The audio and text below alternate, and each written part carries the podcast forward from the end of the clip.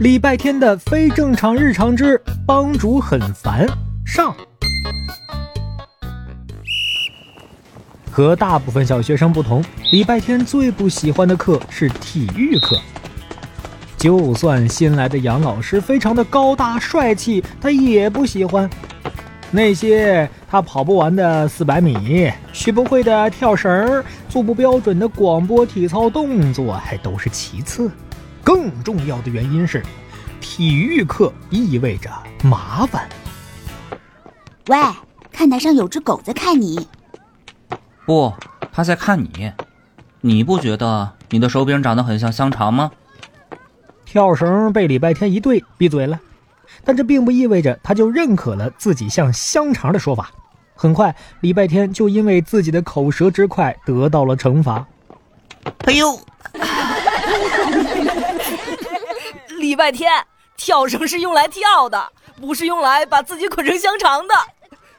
班长毕胜胜忍着笑，一边说一边帮礼拜天把捆在他身上的跳绳解开。跳绳嘲讽地说。那么现在谁更像香肠？瞧，那只狗看你的眼神都亮了，它一定在咽口水。终于从跳绳中解脱出来的礼拜天，谢过毕胜胜，走开几步，躲到远离同学们的操场一角去了。如果你能稍微配合一下，让我完成一会儿的跳绳测试，我愿意收回刚才的话。哦，你需要我怎么配合？你只需要像一根普普通通的、不会说话、不会乱动、不会自作主张的跳绳一样就行了。天哪，那跟死了有什么区别？我除了能跟你说说话，我还能找谁？你一周才三次体育课，而且并不是每次体育课都会用得上我。